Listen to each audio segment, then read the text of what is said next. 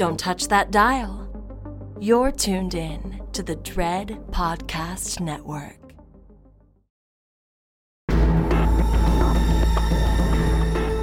You are now listening to Postmortem with Mick Garris, where the most influential voices in horror cinema will spill their guts to the renowned horror director, writer, and producer.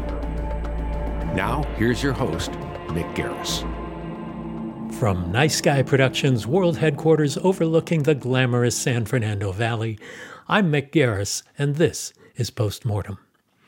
I often wonder how directors get the opportunity to direct their first feature film. It's a huge responsibility overseeing the construction of a multi million dollar production, and tough to hand over the reins to someone who has never done it before. We've spoken before of the different paths to get there acting, writing, making shorts and music videos. Every director seems to have a unique story behind how they got behind the camera. But when you get that first shot, what then?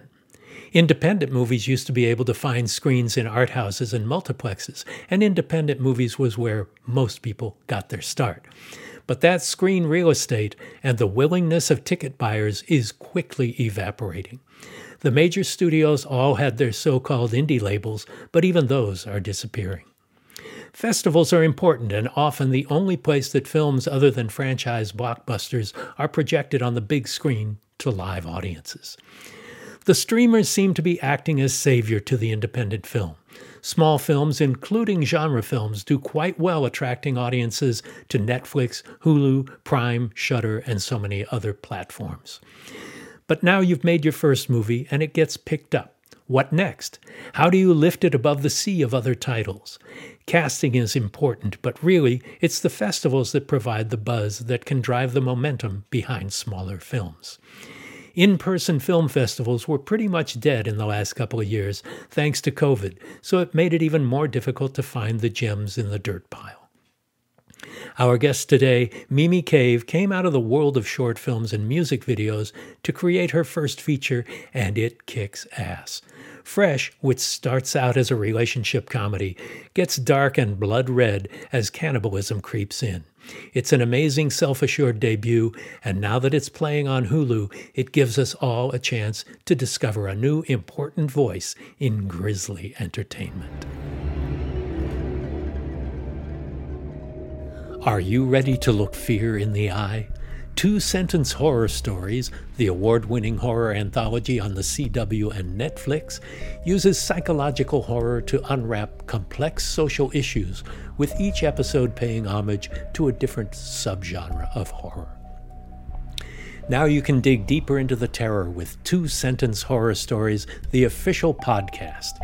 Each week, the hosts give you an inside look into each episode, inviting guests to share behind the scenes details from production as well as the social and cultural issues explored on the series. They meet with the diverse cast, directors, and writers behind the series, and the social activists tackling the important issues addressed in each episode.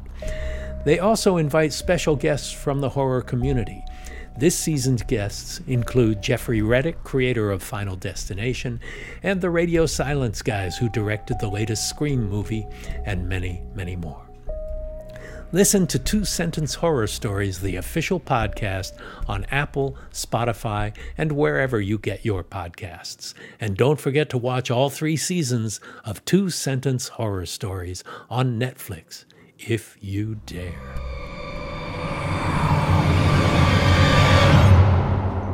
So, Mimi, thank you so much for joining us on this. Um, you were brought up in Chicago, and how early did the the arts become a part of your life? Music and film are obviously a big part of who you are. When did that begin, and and was it from your family from within, or was it something you sought out on your own? Oh, thanks, Mick. Um, I uh, I have been dancing since I could walk, so um, that was sort of my first artistic expression. And um, I think I only stopped maybe two years ago. Uh, wow. So I've been dancing my whole life, and um, definitely music was a big part of of the expression of dance, and also playing the piano growing up. So um, it wasn't really something that was too much in my family. Definitely sort of a solo venture. yeah. So, what was it that introduced you to the world of film? Um, I studied film in, in college, um, in undergrad, and I was also still dancing, and I, I ended up getting sort of a double major in both. And um, but I started off in, in sort of d- documentary filmmaking, and then also making dance films. You know, experimenting with with movement. And so it moved into doing music videos as well, which was expressionistic, but mm-hmm. also you learned to be narrative during the course of telling those expressionistic music films, right? Exactly. Yeah. So tell me about the the process, what your process is from the planning stage, and then we'll get into how what a massive leap it is to go into your first narrative feature. Yeah. Um, you know, it depends on my process, obviously, depends on the type of project that I'm doing. Um, but I think that the reason why I find filmmaking interesting and why I keep coming back to it and choosing it um, is just because I think it's an ability to sort of tap into um, very sort of distilled feelings. And uh, I think what's so cool is it's it's a lot like you know fine art where everyone who's watching is or, or viewing is getting a different experience and it's very subjective and so um, maybe that's why i like it because there's a level of risk to it where you know you're not sure how people are going to perceive. And i think i think i like that challenge. Um, well, in particular, this story is a risky one because it starts out feeling very much like a modern contemporary rom com, but it turns dark and it turns grisly. Were you a fan of genre films before this? Had you seen Raw? Had, was was that a part of your consciousness, or are you a relative newcomer to the dark side of cinema? I'm I'm not a huge horror film buff. Um, I do know some, and I do know some of the classics. I I actually um, I I'm aware of the filmmaker of Raw. I specifically didn't watch Raw before making this because I didn't want it to inform me. Um, everyone was like, "You should watch it," and I'm like, mm, "I'm gonna I'm gonna do my own thing" because I I'm very sort of um, impressionable, so I wanted to sort of keep my experience um, in its own lane. But uh, I, yeah, I'm I'm a fan of of a lot of people in that genre space and the work they're doing. I think that I'm more sort of drawn into psychological thrillers and um, even if it's a horror with that, I just I like things with a, a sort of a psychological component to it. Sort of a humanity based story, yeah. So, who are, what are some of those inspirational films or filmmakers? And were there any that you did turn to because this was going to be your first experience within the uh, the horror genre? It's unavoidably a horror film, despite it being a thriller and it being a rom com of sorts. Yeah, um, you know, I I I really have always loved Pedro Almodovar. He's um, a big inspiration for me in the way that he shoots things, the way that he directs his performers, these sort of outlandish characters they play, the colorfulness of his films. Um, so that was a big inspiration for me because, you know, I, I'm in a lot of ways when you're making movies tough, you know? And so it, I think you're always kind of looking for the things that bring you joy in that process and the things that um, excite you. And so whether that's pulling from someone out of that genre, you know, or not, I think inspiration is where it is. And so I think his films were, you know, a big inspiration to me specifically for Fresh. Interesting. So, um, what's great about Fresh is that it is sort of a rom com, but it also is very much about gender politics. It's about the female experience in uh, the dating world in life in general. And I'd love to t- hear you talk about how you set about to tell that story and actually make it more than what people would think it was by a description of the film. You know, it's hard to describe the film without giving it away. So, yeah. um, I think I'm trying to distill sort of the question. Um, just in terms of again like what it do- comes down to and what you always have to return to is that you can't you can't um, assume or presume anyone else's experience so at the end of the day i am putting it through my lens and my experiences and and that is makes it an obligation as an artist to make sure I'm tapping into those and really accessing things ex- like having accessible memories, accessible experiences to my own work so that I can channel certain things. And if for some reason those themes are difficult for me, then I can call in, you know, support and mentorship. Um, I hope that answered your question a little bit. Close enough. but I'd love to know how it happened, how you were selected as the director. Uh, Adam McKay is a hugely successful uh, studio producer and director. Don't Look Up is his most recent amazing film for Netflix. Um, it's Fox Searchlight. So, a first time director getting an opportunity to do a studio project with very high profile producers, how did it come to you originally? Um, this, the script came to me. Um, the writer and I have mutual friends, and uh, so I got the script and I, I read it and was kind of like, oh, ah, this is scary. um, do I want to put myself up for this? Because in the off chance I get it, do, you know, can I make it? Um, but I think that I, I felt I felt weirdly confident because I, to be honest, didn't think I was going to get the job.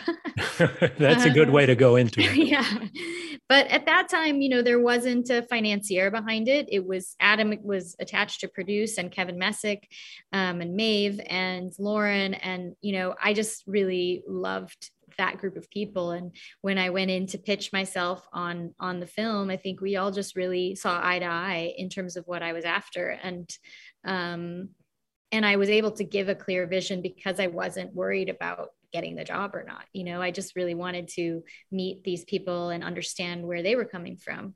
So um, yeah, so so getting the film and being attached to it was was really exciting and something I've been working many years towards. Um, and then once we got the, the financing from legendary you know it became a whole another thing and it it did kind of bring it up to a status that we weren't sure it was going to get. So um you know every step of the way was like kind of like a okay well here we go you know? Every um, green check keeps adding yeah, on yeah, yeah. Um, obviously like this was all amidst a pandemic so we definitely had some some challenges that we were working with. Um, but really, you know, Mary Parent at Legendary, she read it, she loved it, she wanted to do it immediately. So there's a lot of power in um, there's a lot of power in giving someone opportunity. You know, it, it, it really does change someone's life. And I think that um, I, I got very lucky. I was in the right place at the right time, but I was also ready for it. Yeah, tell me about your relationship with uh, with Lauren Kahn, the screenwriter. She was a comedian known for doing comedic work, uh, and this feels like that. You know, you feel like you're watching a contemporary, amusing relationship story from a female perspective. So, when you read this, did you know what you were getting into before you read it? Uh, you say you had a relationship with her and you'd work. I didn't together. have a relationship with her. We just had we we had like some people that we both knew. Uh-huh. Um, uh-huh. So I knew of her. She knew of me. Um, but yeah, I think I think we we very quickly realized that there was something very special in sort of the com- combination of both of our worlds, her background and mine being quite different, and if we could continue that balance and strike that chord, that it, it could be something really cool. That's great. Um, so tell me what you feel you brought into this story. It feels very personal, and I'm sure it was from the point of view of Lauren, who wrote it.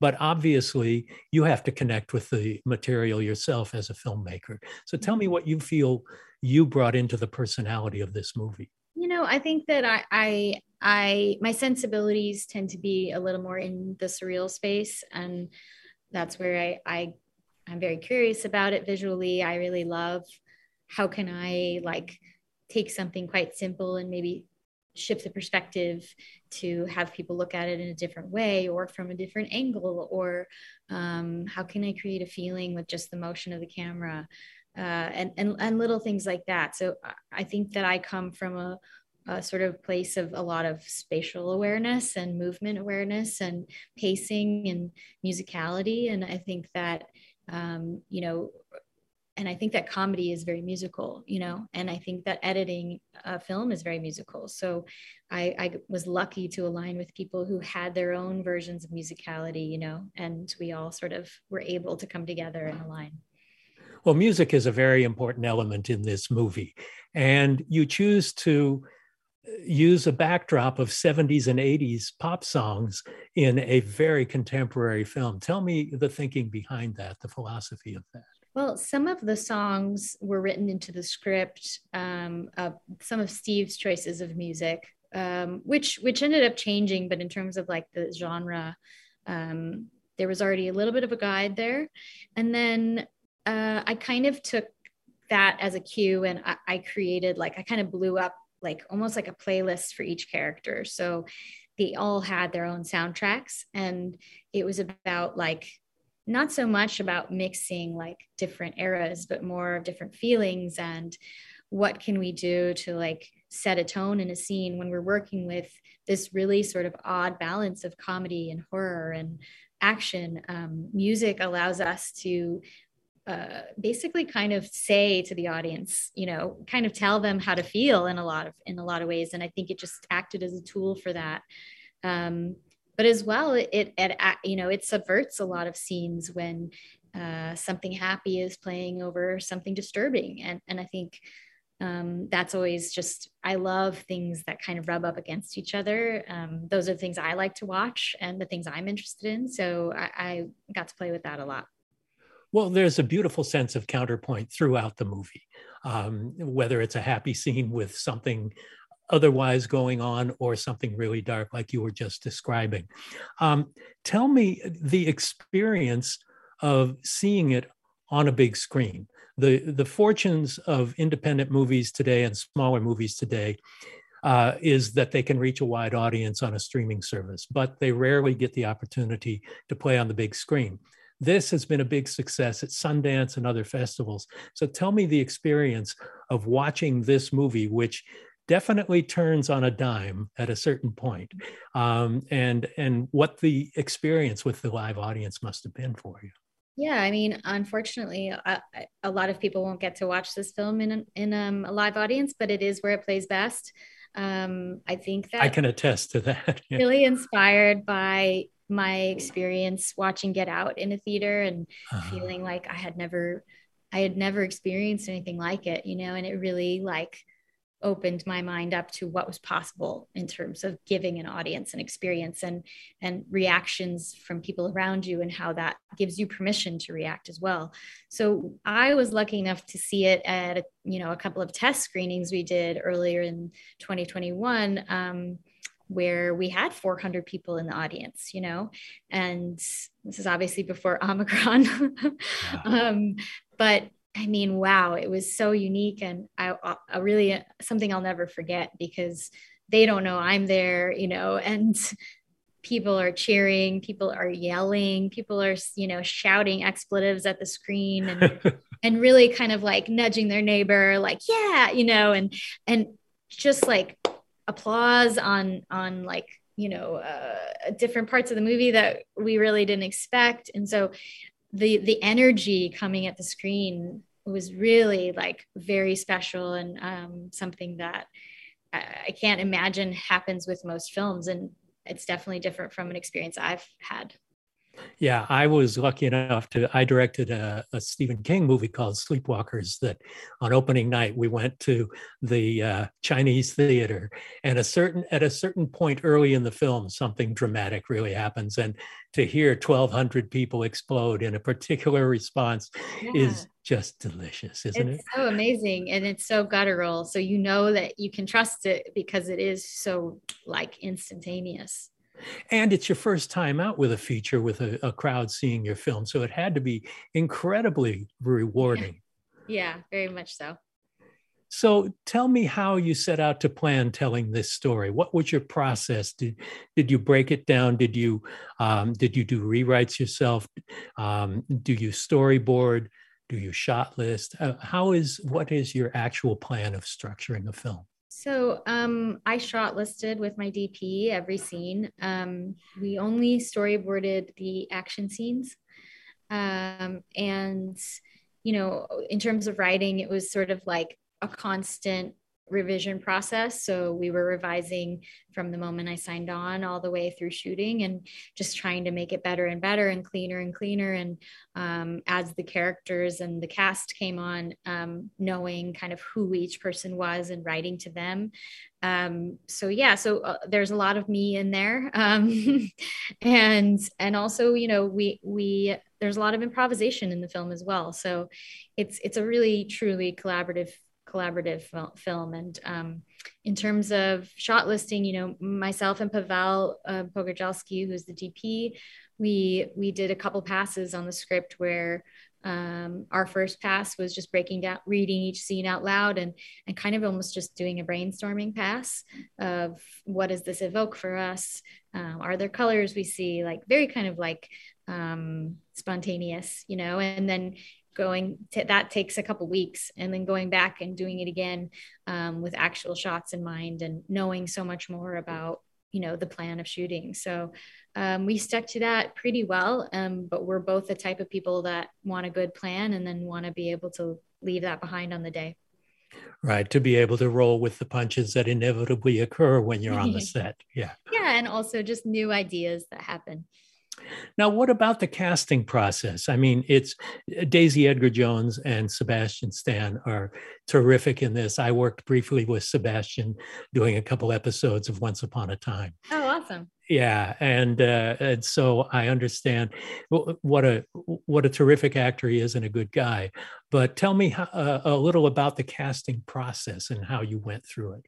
Well, we we cast in a pandemic, so you know it was everything that uh, you know you'd normally experience directing a feature was different for me. yeah. So I don't have a gauge of what's normal, but was it all via Zoom? Yes, it was all via Zoom. Um, with at least with Daisy, Sebastian, um, and JoJo. Honestly, everybody. Um, you know, because this was pre-vaccine, it was it was uh, very tricky and and very like nerve wracking to be honest. So, um, but we cast Noah first. We cast Daisy first. We knew we wanted to make sure that we had our lead female character and and that we would kind of like go off from there. Um, what had you seen her in that uh, excited you? I had sort of devoured normal people. um, yeah, she was fantastic in that, and um, I think you know originally Noah was written a little bit older than than Daisy, um, and, and you know in this she plays late 20s but um, she read it and she was immediately into it and really wanted it. And we spoke and it was just very clear to me that she was incredibly bright and incredibly uh, mature and able to handle it and had no had no issues really wanted to dive in. Um, and so sort of the same went with sebastian. He i think if you're an actor who reads the script like you have to really want it. You can't just be like, maybe it's it's a big well, risk. he's pretty bold when you see in Pam and Tommy. He's pretty he, bold, but you know, it's a big risk, especially with someone who's a first feature time, you know, feature director. And, you know, it could go in a lot of ways. And so it, I, I think they really just felt the way that I felt, which was that there's there's something here, you know, and I think we if we do it right, we, we can do something really amazing. And um, so we were all on the same page from from the beginning, and we all knew that we were after, you know, making this sort of a more elevated film. Well, it's a very self-confident first feature film. I mean, it really feels like it was made exactly as it was intended.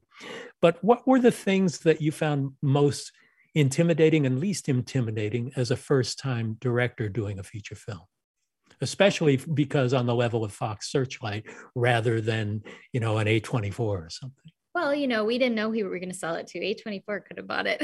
Yeah that's true. I'm sure they would. after the fact. Um, but no i i think like you know um, it's it's one of the it's a couple things. It's one of those things where if you if you get into your head too much about it you're to you're going to miss the whole experience um, and so i was i was very cognizant of doing that and trying to stay present with what was happening. But um, also just in terms of a challenge it, it was more like can i um, can i endure the length of this? Um, because as you know it's very grueling and it's very lengthy and it's a hundred percent in and you have to invest yourself in in a way that's somewhat unhealthy. That's for sure. And so I think I, I really wasn't, you know, I wasn't sure if I could endure the the size and the scope and and all of that. But I, have always really wanted to do long form. It was some it's something that I've always intuited I would maybe be better at than short form. Um, and so honestly, like when your the world shuts down and your industry shuts down for seven months and then suddenly you get to go make a movie i mean you are stoked. Like it's awesome and you're very aware of that. And so I, I think for me i just really had i had a blast to be honest. That's great. So um, tell me about how you found the distribution. Was that after you actually made the film yeah we we had we had finished the movie in mid-august and um, our our post timeline was quite quite fast. Um, and then you know we we had kind of like we weren't sure if we were going to submit to Sundance or we we kind of to- toyed with some different ideas and um, yeah and then we started looking for for a buyer and um, it wasn't till right before Sundance that um, Searchlight you know came in. Working on a film that is undeniably a genre film uh, did it change your perspective at all about what a genre film could be? Yeah i mean i think these days films can be so many things and at the end of the day it's it's you know it's a film. So it's in my mind like the genre aspect is sure we can categorize things but like it's about the stories you know and it's it's about is the are the characters interesting? Are the stories relevant? Are they interesting? Do we want to watch this? Um, whether that is a period drama or a uh, comedy horror. And so i think the great thing about this genre and what what we've tried to do with fresh is that it is really entertaining. And and i think that that is so much fun to to be able to entertain an audience and um, get them out of their heads for a couple hours. If you were scoring Mimi Cave, what would the song list be? Oh gosh. um, or, or at least the era. it would go on and on. I, I'm a big music fan, so I have playlists of hundreds and hundreds of songs. I um, made made playlists for Fresh that I would make the cast listen to. So um, music was a big inspiration for a lot of things, and I know with with Sebastian and I, that was a big part of you know our communication style of of throwing songs back and forth to each other. Um, but yeah, I you know as a dancer, I'm just like anytime I can hear something that makes me want to move, then um, that's what I kind of tap into was it mostly ballet or was it modern or what was the type of dance that you... everything everything. My body's feeling it um yeah. My and, wife is a former ballet dancer yeah. so i identify no I, I, I wasn't a professional ballet dancer but i i did ballet my whole life and ended up more in the modern contemporary space up in san francisco and um uh you know and and really just ended up as i started doing more film ended up at having dance as my hobby in a way that um, really fed my my art. So. Well, one of the fascinating things about film is that it is a an amalgam of all of the arts. It is music, it is performance, it is uh, cinematography. Uh, it is so many elements. Uh, uh tell me about your experience with that and how you can share all of those elements in one actual form. I think, you know, you know, as a director, it's um it's that like insatiability to have your hands on everything. and and although I'm not a, a painter or I'm not a musician, I, I I have a I have a feeling about certain things. I have a gut instinct. I have an opinion. And I think what's so fun about film is you do get to build these worlds and it is all up to you in the end to make that happen. And um, I try to see it as sort of, you know, an opportunity to build a very rich layered experience for the for the viewer and and mostly that's because that's kind of movies I like to watch, you know, yeah. where I can see that someone took their time and has attention to detail and really cares about what they do and cares about the audience's experience. I imagine that people are coming to you with a lot of uh, grisly romantic horror stories. um, what do you really want to do? If you could choose a movie that you could make next, what would that movie be?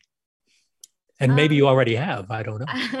I, I am attached to a couple more things I'm excited about. Um, but honestly, like it's such a vague answer. You're gonna hate it. But I, I just I I really it's just when it's when I feel it, I know. And I, I think if um as someone who's quite has um, a hard time focusing and has a hard time reading, um, if I can read something through and it keeps my attention all the way to page 98 a, yeah. yeah that's a pretty good um that's a pretty good test for me um and i think usually that has to do with uh, really well developed characters and um something that i'm personally you know relating to i think that like as you know it's just it's such a commitment to make movies that you have to love what you're doing you have to love the script and if you don't then I think you're kind of screwed. So, is there a genre you would like to tackle?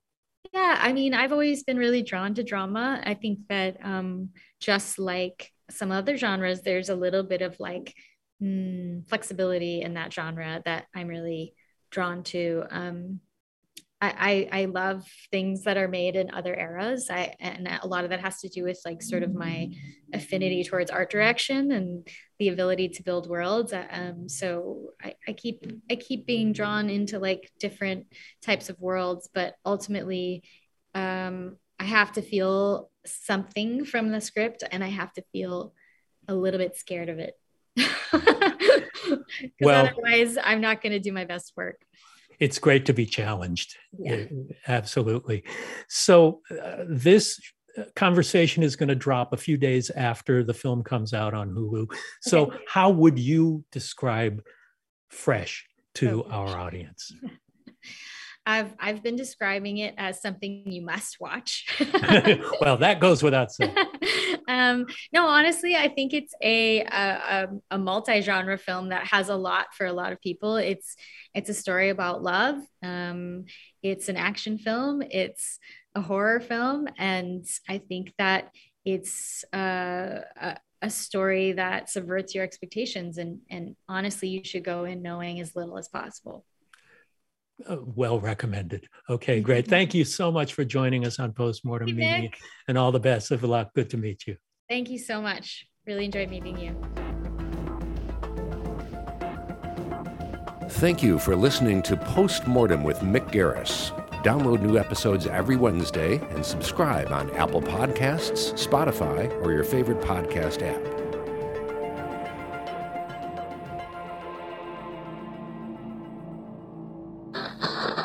Thank you for listening to the Dread Podcast Network.